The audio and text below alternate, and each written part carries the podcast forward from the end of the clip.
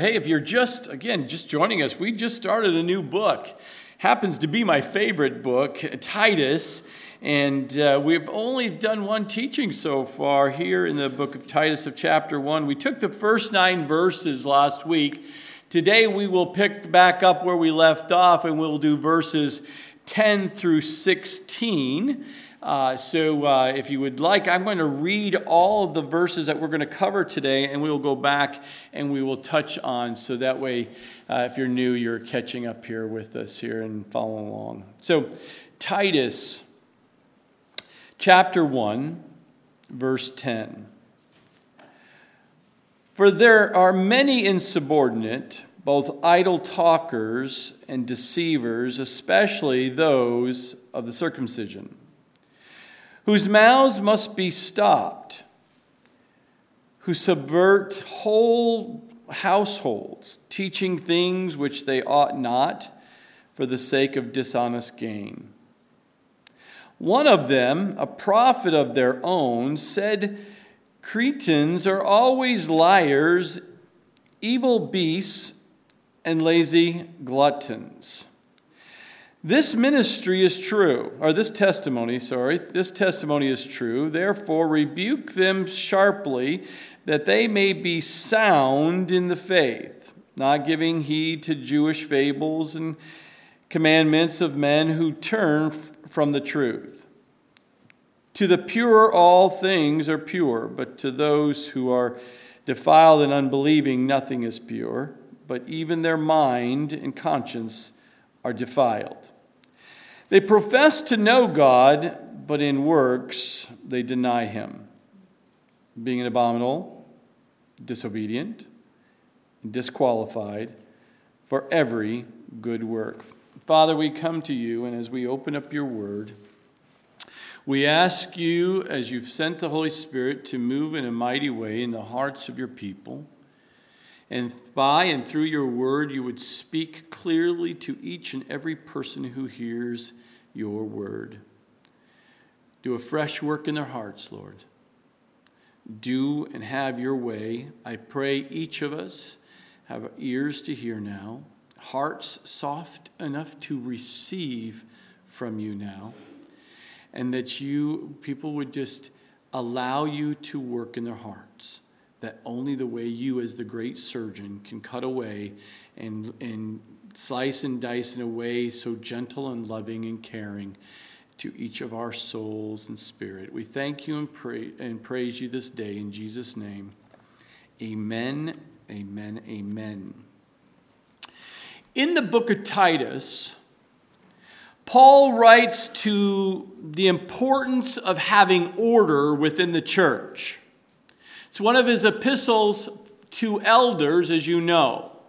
And he's writing to a young pastor, a young man named Titus, someone he refers to, Paul refers to as a man or a son of the faith, meaning he probably led Titus to the faith and, and from there discipled him up in the ministry. And now Titus finds himself, a young pastor, being challenged in the ministry, but asked to stay in, uh, on the island of Crete to bring order to the churches on the island of Crete. And with, with that, Paul gives this letter to him, the, uh, we call the book of Titus or the epistle to Titus, to help him and the church body to understand what changes need to be made or warnings that are need to be happened because the fact that they're dealing with false teachers is one of their issues. Now, we will look at the fact that Paul writes to Titus and talks about having order in the church, and it begins with leadership of that church. That's chapter 1 of Titus. Then we will look at the importance of discipleship in chapter 2, and then we will look at stewardship in chapter 3. All three are very important to have a healthy church for Christ. Apart from those things, you're going to have some challenges within a church. And we took the first part, verses 1 through 9, and talked about how important it was for Titus to appoint um, godly men in positions of eldership to be the spiritual leaders of the church. We went through that. If you did, did not see hear that teaching, I highly recommend you go back and listen to that teaching. Today, we take the second part of chapter one of leadership, and not only was he appointing um, elders, but we see why it was so important to have good, solid elders in the church to deal with the false teachers that were creeping in to the church and causing all kinds of problems to the people. It's never good to have a weak shepherd who will not address when the wolves keep coming around the sheep and looking to devour the sheep. That shepherd must be strong enough to take and deal with those wolves or bears. And we will find out Titus needed to learn and to be encouraged to do such a thing as we look at Paul's letter to Titus. We see Paul left his son of faith, Titus, here. And if we also understand that as we will look at where the, the history or where it began, the believers there on this island of Crete, to ensure a solid foundation is in place for the local church to continue to grow and to mature and prosper in regards to reaching those in the lost, uh, those who are lost and don't know who Jesus Christ is, but encouraging those and making sure they stay solid for walking and, and continuing to be uh, following Jesus on, the, on their new path of being saved. Uh, and when did, we saw that probably originally was founded on the day of Pentecost, as we celebrated that last week when the Cretans in Jerusalem heard the Spirit preach the gospel in their own language when the day of Pentecost happened there in Acts 2, verse 11, and were converted. By at that point, that was the birth of the church. People and that people from Crete went back and started sharing the gospel, and that's where the churches were uh, established. This letter to Titus was the instruction and in the, ex, uh, the exhortation or encouragement from Paul to Titus to ensure good work of God was begun and will continue to be, uh, be about with a solid establishment within that church based on God's truth. That was the most important as we've studied in verses 1 through 9 that you can establish a church, but if it's not established on God's truth, then that is really not a healthy church. I don't care how good an entertainment it is. I don't care how great the music is. I don't care great how beautiful the building is. It is not a healthy church based on that. It's based upon the understanding and knowledge and application of the Word of God. That's what makes a healthy church. And for that to happen, again, Paul makes it very clear to us it starts with leadership, teaching the Word of God and only the Word of God, and then discipling those up in the Word for them to have maturity and growth, which will then result in the people wanting to be good stewards of their time and their money and their resources that God gives them for His kingdom. And don't lose track of it because that's the simple outline of this epistle as we go through. Paul's instructing Timothy for three things here. First is to set in order the things that are lacking. We saw that in verses. Uh, uh, in the first part of, uh, of the section that we have chapter 1 but what was it they were lacking I believe what was lacking in this church because there was no order, they were lacking good, solid fellowship. They were uh, missing out on solid discipleship, and they didn't know how to serve God. And so those things were lacking. So Titus was going to be planted there as an elder and appoint good, solid elders to help encourage that within the church.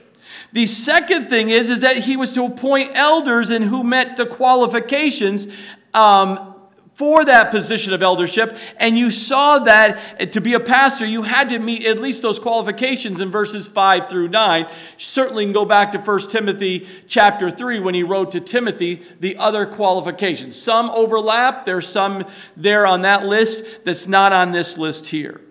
The second thing was their elders needed to be strong leaders in the church of Crete and to do what? Preach doctrinal teaching truth.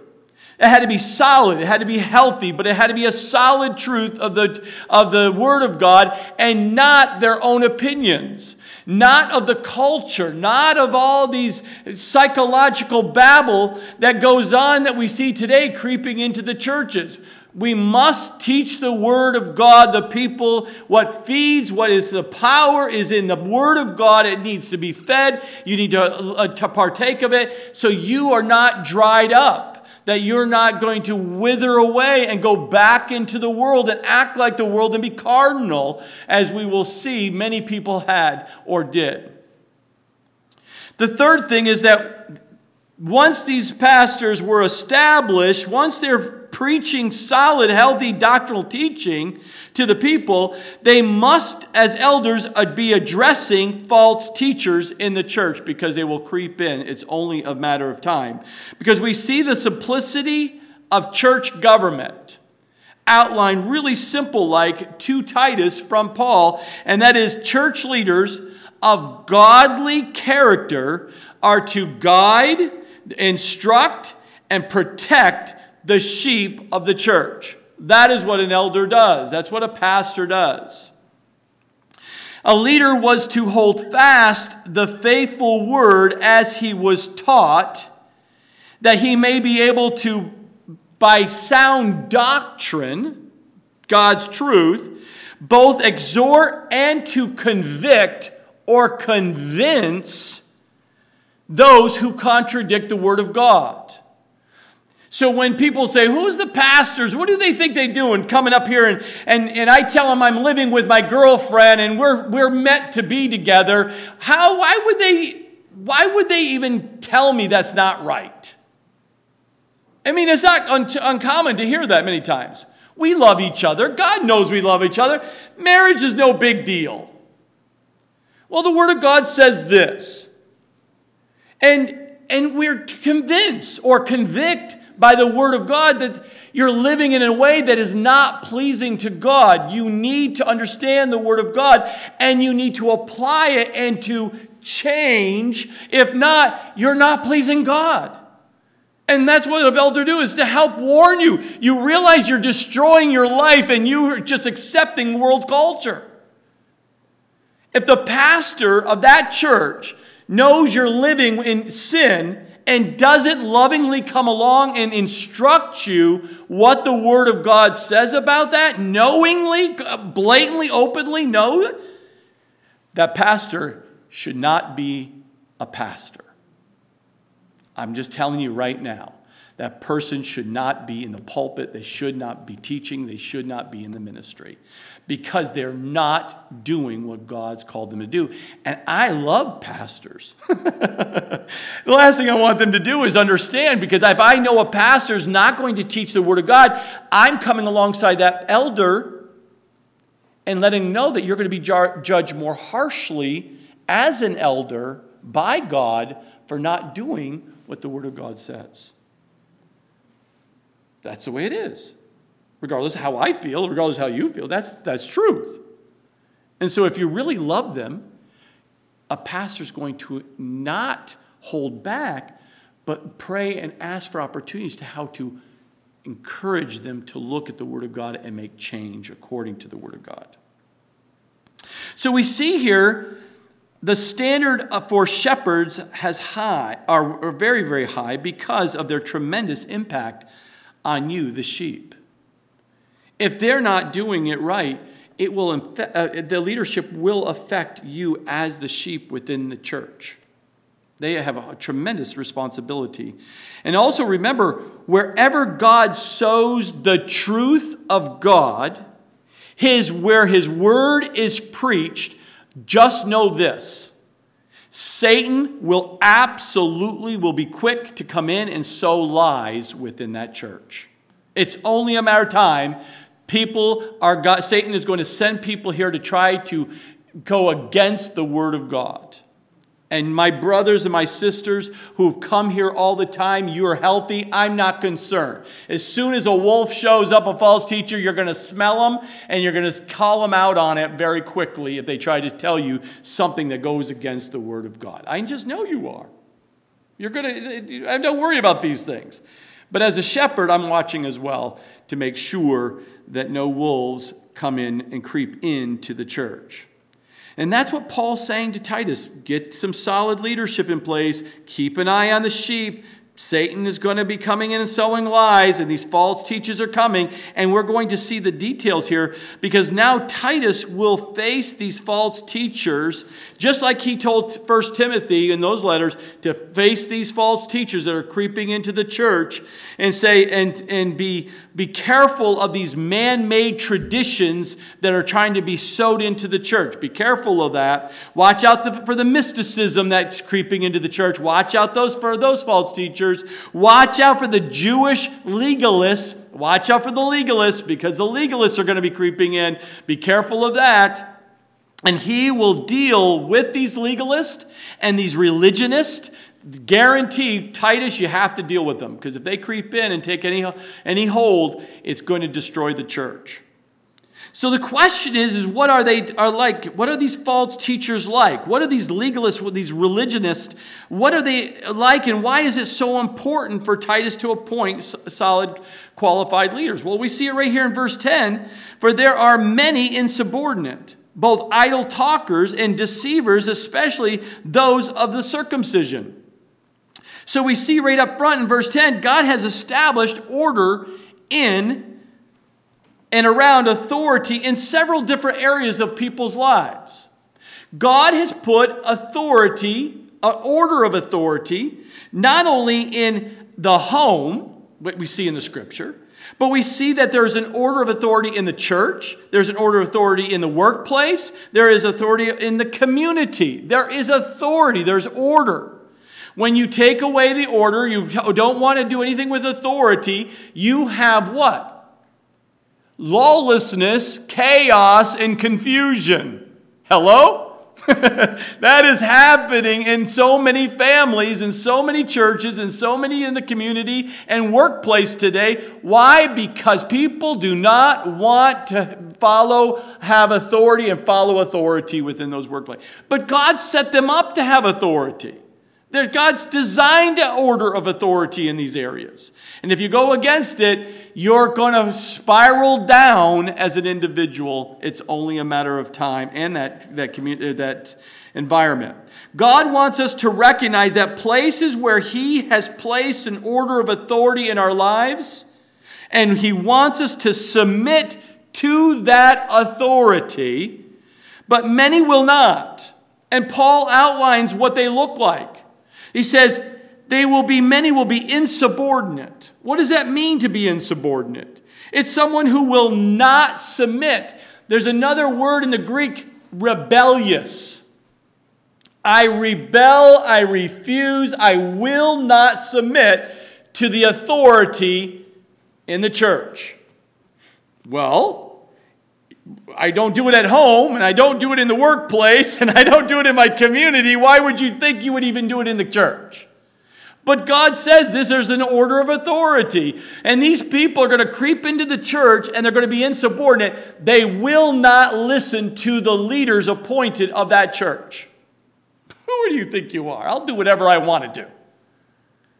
I can say whatever I want to do. I'll do whatever I want to do, and I'll serve however I want to. You don't have a say. I'm gonna, but I'm to show up at your place. You know how many times that's happened over the years of 10 years of just this church being established? I lost count. I don't even count because it happens all the time. Why? Because it's nothing new under the sun. There were insubordinate people back then, and there are insubordinate people today. It's just the way it is. And that's why we have the Word of God today to help instruct us, to encourage us not to worry. God is in control. We just have to do it God's way. But these people are rebellious people. We, we talked about this on Thursday night with the men on the doctrine of, uh, of, of Satan and, and demonic forces and the, what the Word of God says. Why did, why did Satan, what, what was the characteristic of Satan? He was rebellious. He went against the authority of God. So there's nothing new, it's where it starts.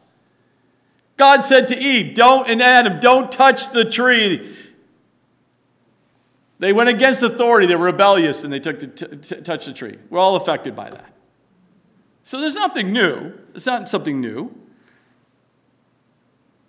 Paul had nothing good to say about these insubordinate, these false teachers whatsoever. Also, they're idle talkers and deceivers. What they said and how they said it impressed people. Amazing what these people can say. Look at how much they know the Word of God. Oh, look at how beautifully they communicate and talk. And doesn't it just, they move you and they're just, aren't they funny and entertaining and all these things? And they're just the nicest people.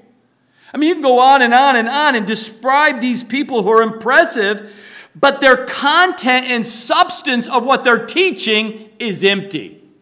It's just wah, wah, wah, wah, wah. You might be entertained. You might have some interesting facts and, and lots of news clips and some props to help and entertain you to do it.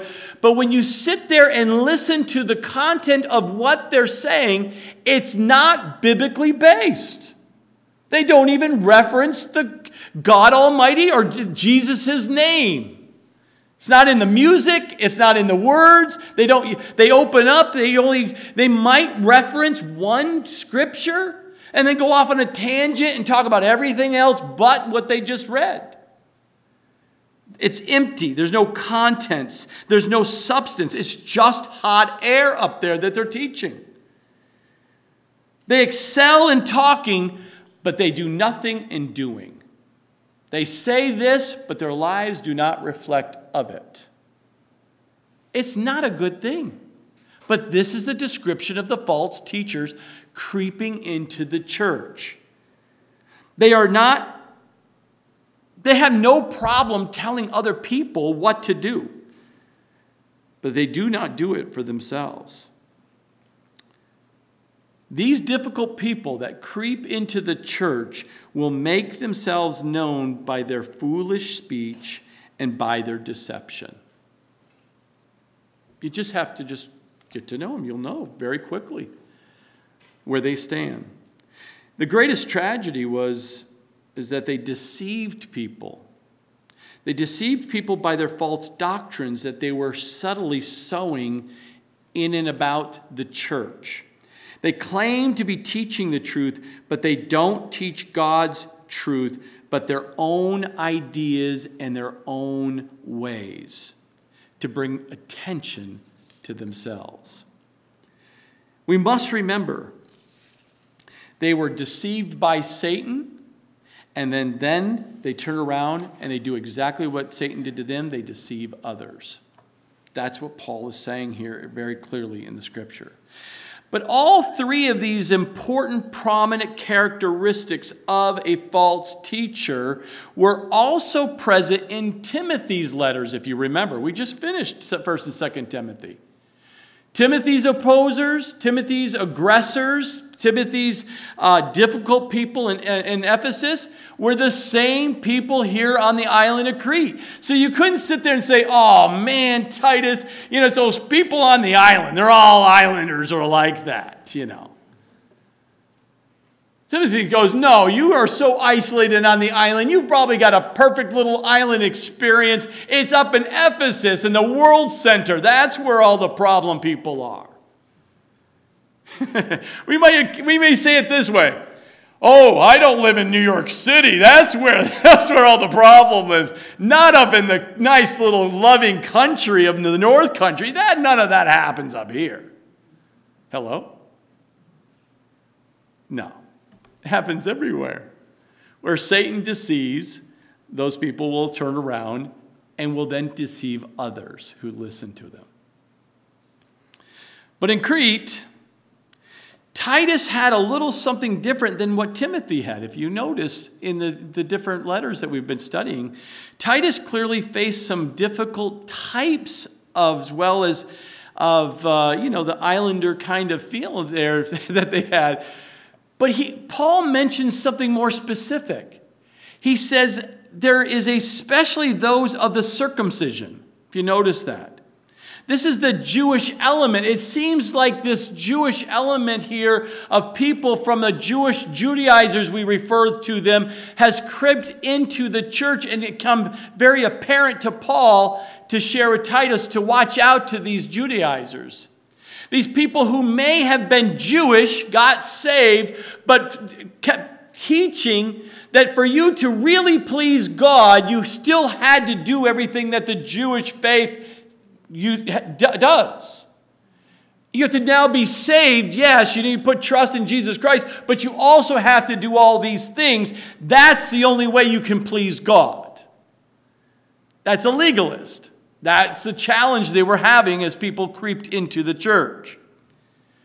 Paul was apparently concerned with the effects that some Christians especially the Jewish background ones, were going to deceive and cause confusion within that because they're going around saying, You're not keeping the law of Moses.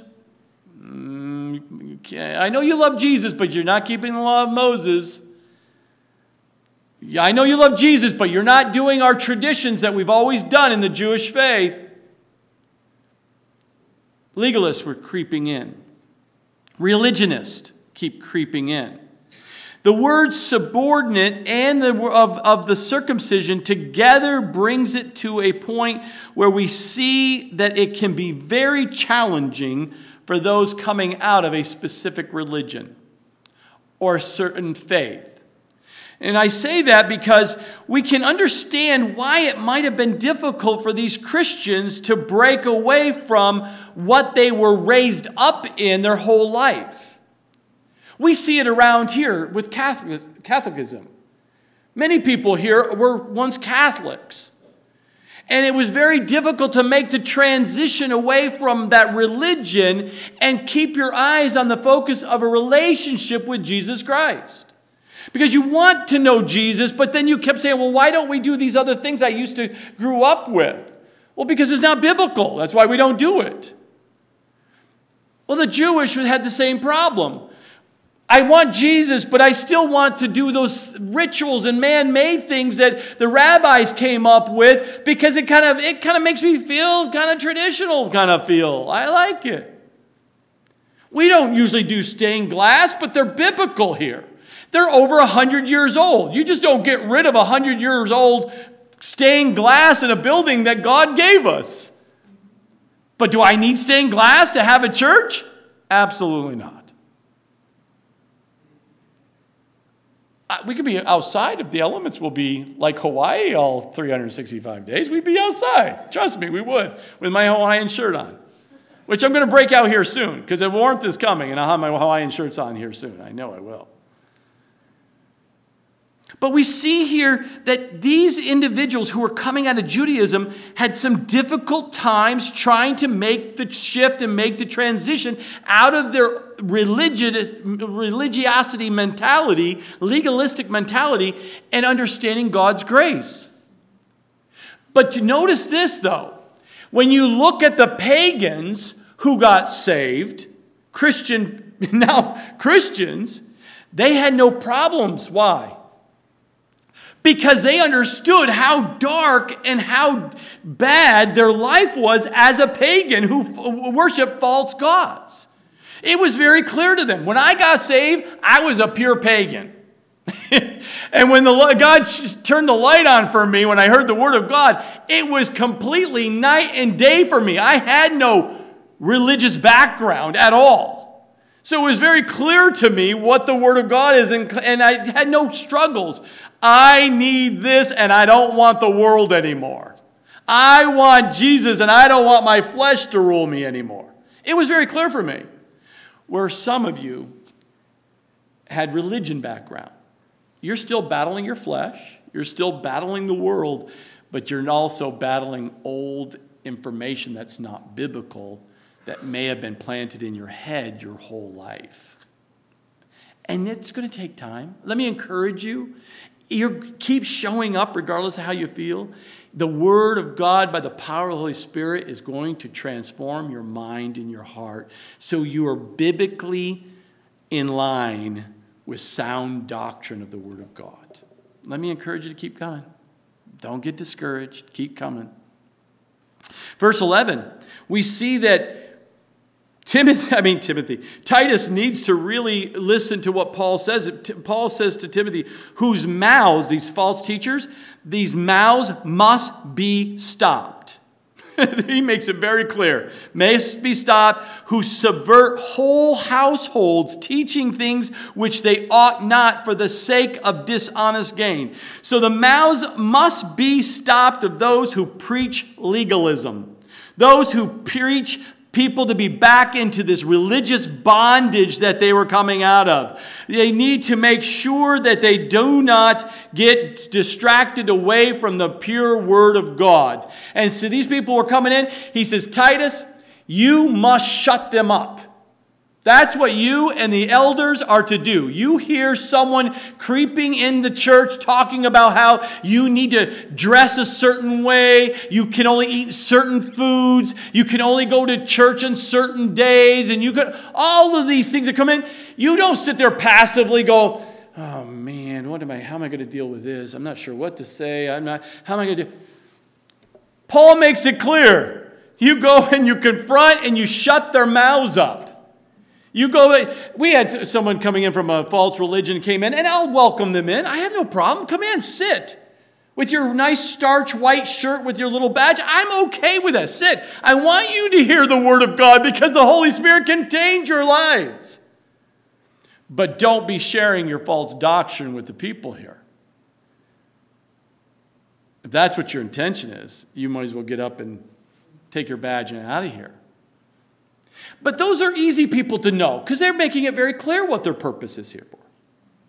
But those ones who come in who do not have a badge, they smell like a Christian, they talk like a Christian, they say they're a Christian. But when you start listening to them talk to people, they're looking for people who they can prey on. If an elder sees it, they're to go and shut their mouth up. Meaning, don't be talking like that. If you want to be here, come and sit, listen to the Word of God, be transformed, be changed, learn the truths of God. Because let me show you lovingly why what you're teaching is not biblical. Please be open and listening. Some are, some are not. But Timothy was not, I mean, Timothy, ooh, you can tell I've been t- teaching Timothy for, for a couple of letters. Titus, Titus, Titus knew clearly what he was supposed to do and what he was supposed to teach his elders to do when it comes to people of false teaching. They are supposed to address it by closing their mouths up. They cannot. Why? Because in those days, they would go from household to household to household. They didn't have a big, beautiful building. They went from house to house, and that's how they crept around. Uh, we, we call them home fellowships. So we call them, you know, be very careful because they kind of go into these home fellowships and try to have their, their, their platform they have their, uh, their, their little block they can stand up. They go to these different uh, ladies' you know, teachings or the men's uh, fellowships and stuff. They're looking for any opportunity to share what they've been researching, and it goes completely against the Word of God. And they look for a platform to teach those 5, 10, 15 people gathering here and there. Well, those who are in charge of those home fellowships, Paul, uh, t- uh, Paul tells Titus, tell your elders who are over those fellowships to close out, stop that conversations because they're unbiblical. It's false doctrine. Don't let it keep going. Don't be passive. You need to uh, step forward and engage them because you do not want false teaching to creep into the church or into these houses as we see here. Why? Because they were teaching things which they ought not. But what was their motive? Look at the end of 11. Their motive of why they were doing what they were doing as false teachers is for the sake of dishonest gain. The language here in the Greek is financial gain. They were looking to try to get people to follow them so they can go start their own little home fellowship. That's how it works.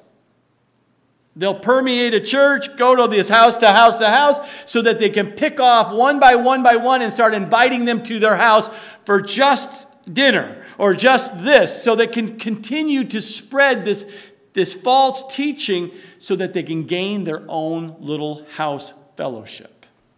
Nothing new under the sun, but this is what happened. And so Paul, uh, so Titus, Paul tells Titus, you must go in there because they're teaching what? First, false doctrine. They shouldn't be doing that. Two, they are being insubordinate. They are teaching that, oh, you don't have to listen to the authority of what the Word of God is saying. You don't need to listen to the authority of, of the elder who's appointed over that church. You don't need to listen to anything. Do whatever you want to. God is in control of your life. And that is true, God is in control of your life. If you're really letting God be in control of your life. Hello? And so, what he says here, and, and the third thing is that they're unprofitable. 1 Timothy 1 4, Paul warned Timothy to not give heed to fables and endless genealogies which cause disputes rather than godly edification, which is in the faith. So they, these false teachers were creeping in and say, oh, let's talk about the genealogies. Okay, I teach where it shows genealogies, I teach the genealogies. But do I go beyond what the genealogies and go research and find something else that doesn't even pertain or maybe even, even pertinent from the Word of God? No. How about fables? How about men's traditions? You're going to dress like that when you come to church? Really? I mean, these little things are so subtle. But it happens in many churches. There are certain spiritual subjects that are not edifying, Paul says. They're not profitable. All they do is cause speculations or they cause arguments among the people. And Titus found men teaching things they ought not to. He was supposed to stop them correct them, and encourage them back to the Word of God. But he also, Paul makes it very clear, they do it because they want dishonest gain. They want people to follow them because then they can get money from the sheep. Happens a lot. I get a lot of emails. We would like to come or happen to be in the neighborhood, and we would love to come into your church, and we want to tell them about our ministry and tell them what God's doing in and through. You do, do a little research, you can quickly find out there is absolutely no way that person will ever step into this church, and let alone behind this pulpit, because I know what their, their agenda is. It's very clear on their website what they believe. And it doesn't line up with the Word of God. But they do it because they want to come in and ask you to give them money. Money, money, money, money. Give me the money. There's a song after that, but I won't sing it.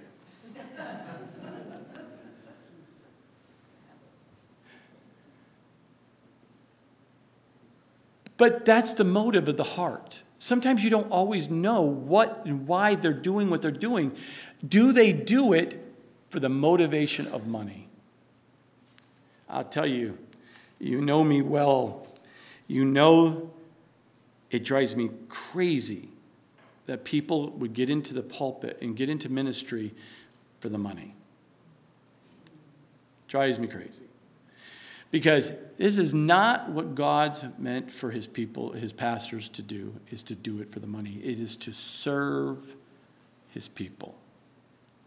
Yes, God will take care of through the means of what we know scripturally how to the pastors be taken care of. But you don't go around being dishonest gain and trying to get people to follow and go from house to house or church to church looking to figure out how to gain and get something from the church for you. We also know not only financial gain, but you can also have an emotional dishonest gain.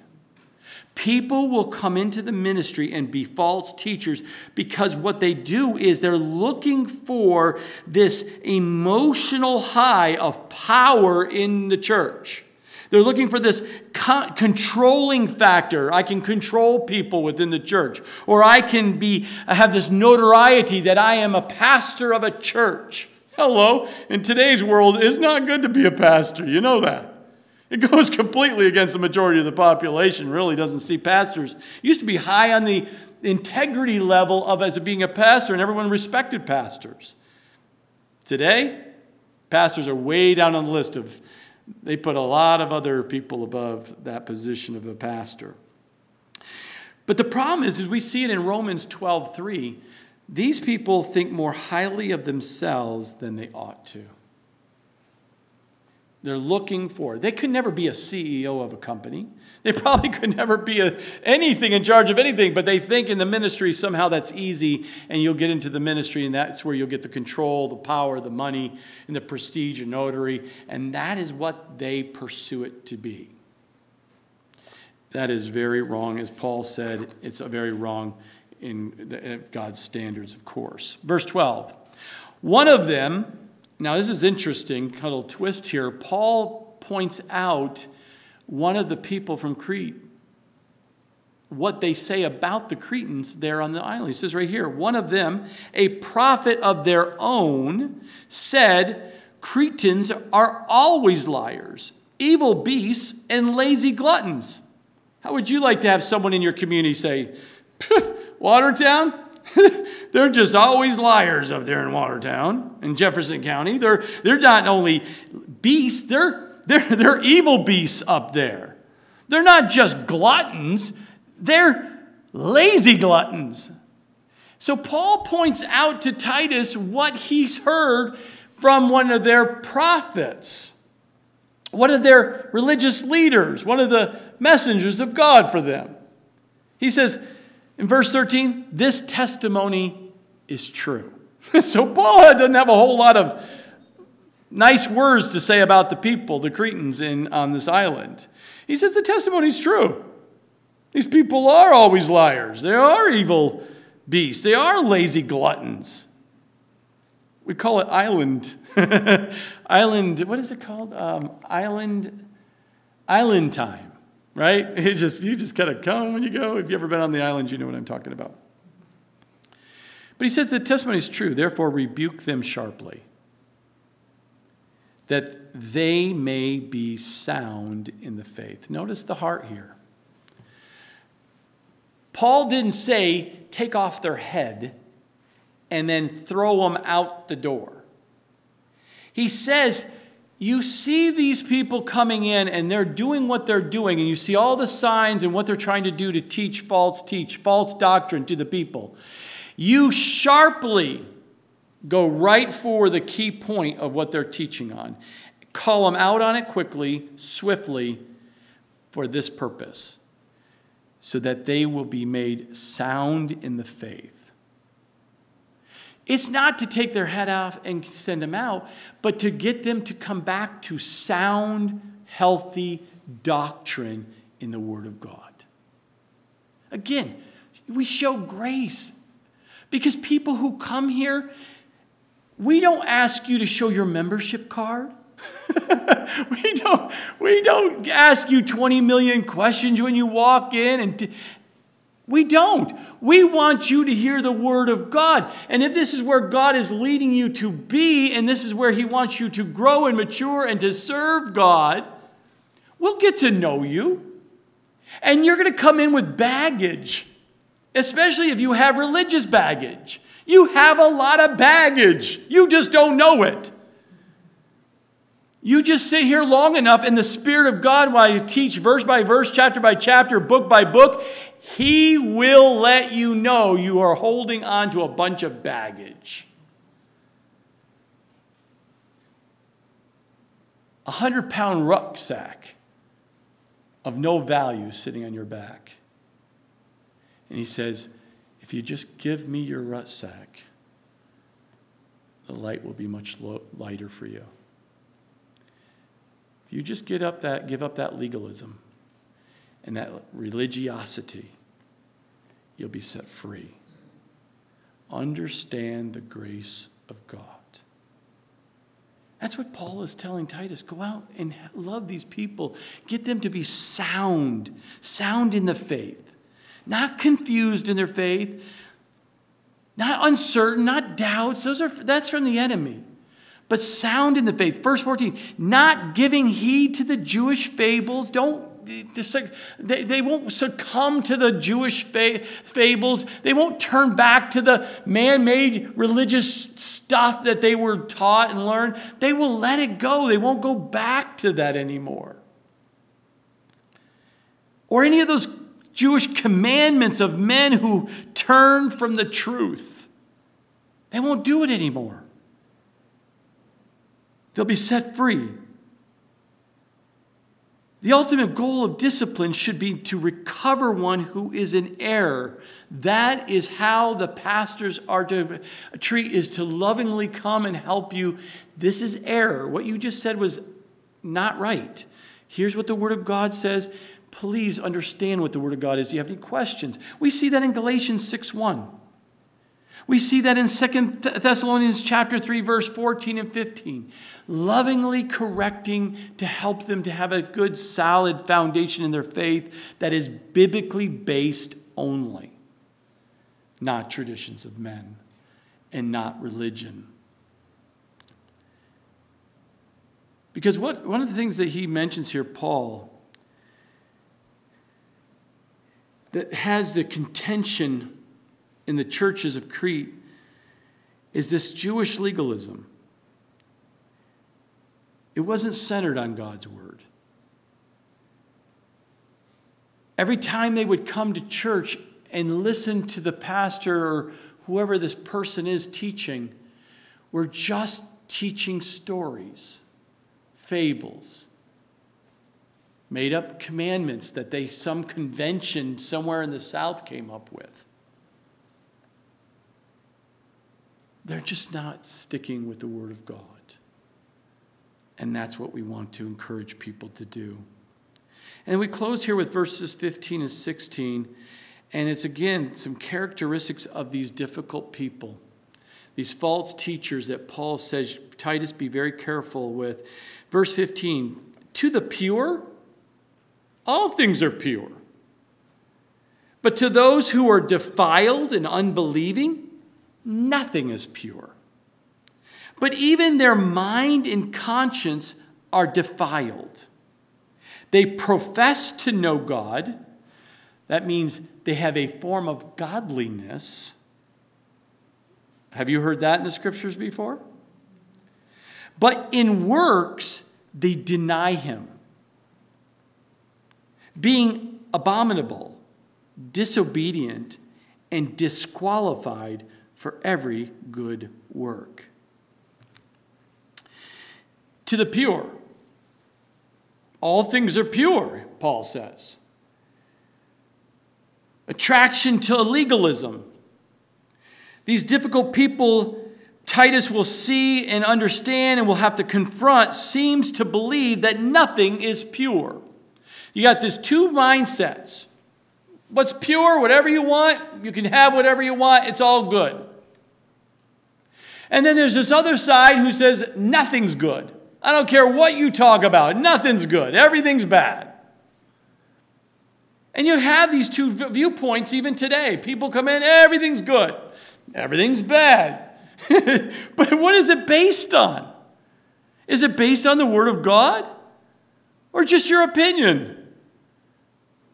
So when we look at this, Paul is trying to teach Titus to uh, understand that there's going to be those who are coming in that are defiled and unbelieving, and that nothing is pure in their mindsets. Everything, their mind, their conscience, are defiled. They have a reprobate mind. They're just out there in regards to what they think and how they think. They still say they're a Christian. But when you watch their lives and what they do as a Christian in the church, outside the church, and everywhere else, it doesn't line up with the scriptures at all. Have you ever met someone like that? Where you're watching in their lives and they're absolutely, the word here, abominable, in the Greek, is not a, a light word. It means polluted by idolatry. It means it's detestable or disgusting. That's the, that's the definition of an abominable. So here they say, Are you a Christian? Yes, I'm a Christian. Hey, let's, let's get together and have some party here.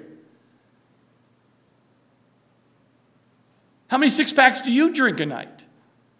What drug of your choice? What nasty, disgusting. And what happens is if you look at their lives, you see that they're abominable. It was a Christian who's solidly planting in the Word of God will look at that and say, that's idolatry. That is disgusting to me. That is absolutely abominable to me. I'm not even, why would you even ask or think I would be entertained with that? That completely does not please my God. There's no way I would do that. But these Christians, these false teachers says, not a problem. You've heard me say this. I had to go and show someone because, oh, come on, Pastor. This doesn't happen in the pulpit where the pastor has a wine and he's swirling the wine and smoking his cigar as he's teaching the word. That doesn't happen.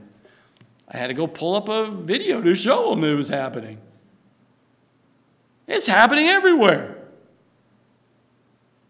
How does that line up with you in the scripture if you know the scripture? Can you imagine if I was up here with a lager, a big one with, you know, beer, and my cigarette, you know, just hanging out with a, a marijuana because it's legal now. You, you'd throw me out of this place, and you should. Because it doesn't line up with the scriptures. But that's what was happening. They were abominable. Paul also said they're disobedient. It means they cannot and will not be persuaded. These people, these false teachers, you can sit there and show the Word of God to them all day long, and they will not be persuaded away from their false doctrine and points of view. They are absolutely in granite in regards to their, their beliefs. They can't show it in the Scripture, they can't prove it at all scripturally. Or if they do, they twist the Scriptures to try to justify it. But Paul says these are disobedient. They can't, their minds have been made up. They will not face the truth. They have a reprobate mind, not able to pass the test. That's what that means. He says the third characteristic, he says they're disqualified.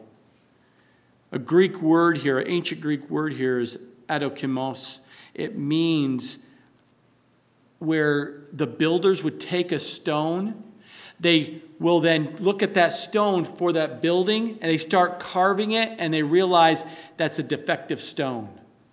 It's not good. It's weak. It has many problems with it. It's not solid. And they would write an A on it to say that has to be discarded. It's disqualified. You can't use that stone in this building. It's not good. My brothers and sisters, Anyone who teaches the Word of God in this church has to be solid in the Word of God. And they only teach the Word of God. Because you, as sheep, only deserve the best food. Amen? Amen? If you think you want entertainment and stories and, and stuff, this is not your place. You're not going to do well. But I assure you, if you just stay here and get a healthy diet, you will not want cotton candy ever again. You'll want the meat. Milk is for babies. You're adults. Grow and mature and learn to chew on the meat of the Word of God. Babies' milk is taught solid teaching in the children's ministry. Now, I don't want to come across anything other than loving to you all, really. If you're here tonight, or today, I should say, I know I've been teaching long enough to, it could be tonight. If you're here and you don't know Jesus Christ, today's the day of salvation for you. I know, no doubt in my mind, God is knocking at the door of your heart and He's saying to you, Let me into my, your life, and I will change and transform your life. Just accept me as your Lord and Savior. Repent of your sin, and He'll set you free. Now, if you've been a Christian and you're saying, I'm a Christian, and you haven't been growing and you're just now coming here for the very first time, let me encourage you. We love you and we want you to grow in your knowledge and understanding of who Jesus is and you'll be so solid in the understanding of who God is, and your love relationship with Him will be so solid. It will transform your life like you've never had it before. So I welcome you and encourage you to stay. If you're just checking out churches and watch what God can do in and through your life by the studying of the Word of God. And it, would, it will just transform your life. Paul says to Titus, it's very, very important, Titus, that you teach the Word. Paul made it clear to Titus he must be addressing false teacher. He was to be not to be passively letting these people hang around the church and not be addressed. He was to watch them, keep them understanding, whatever it takes to make sure these false teachers didn't get any further than they can to spread anything false doctrine to the people.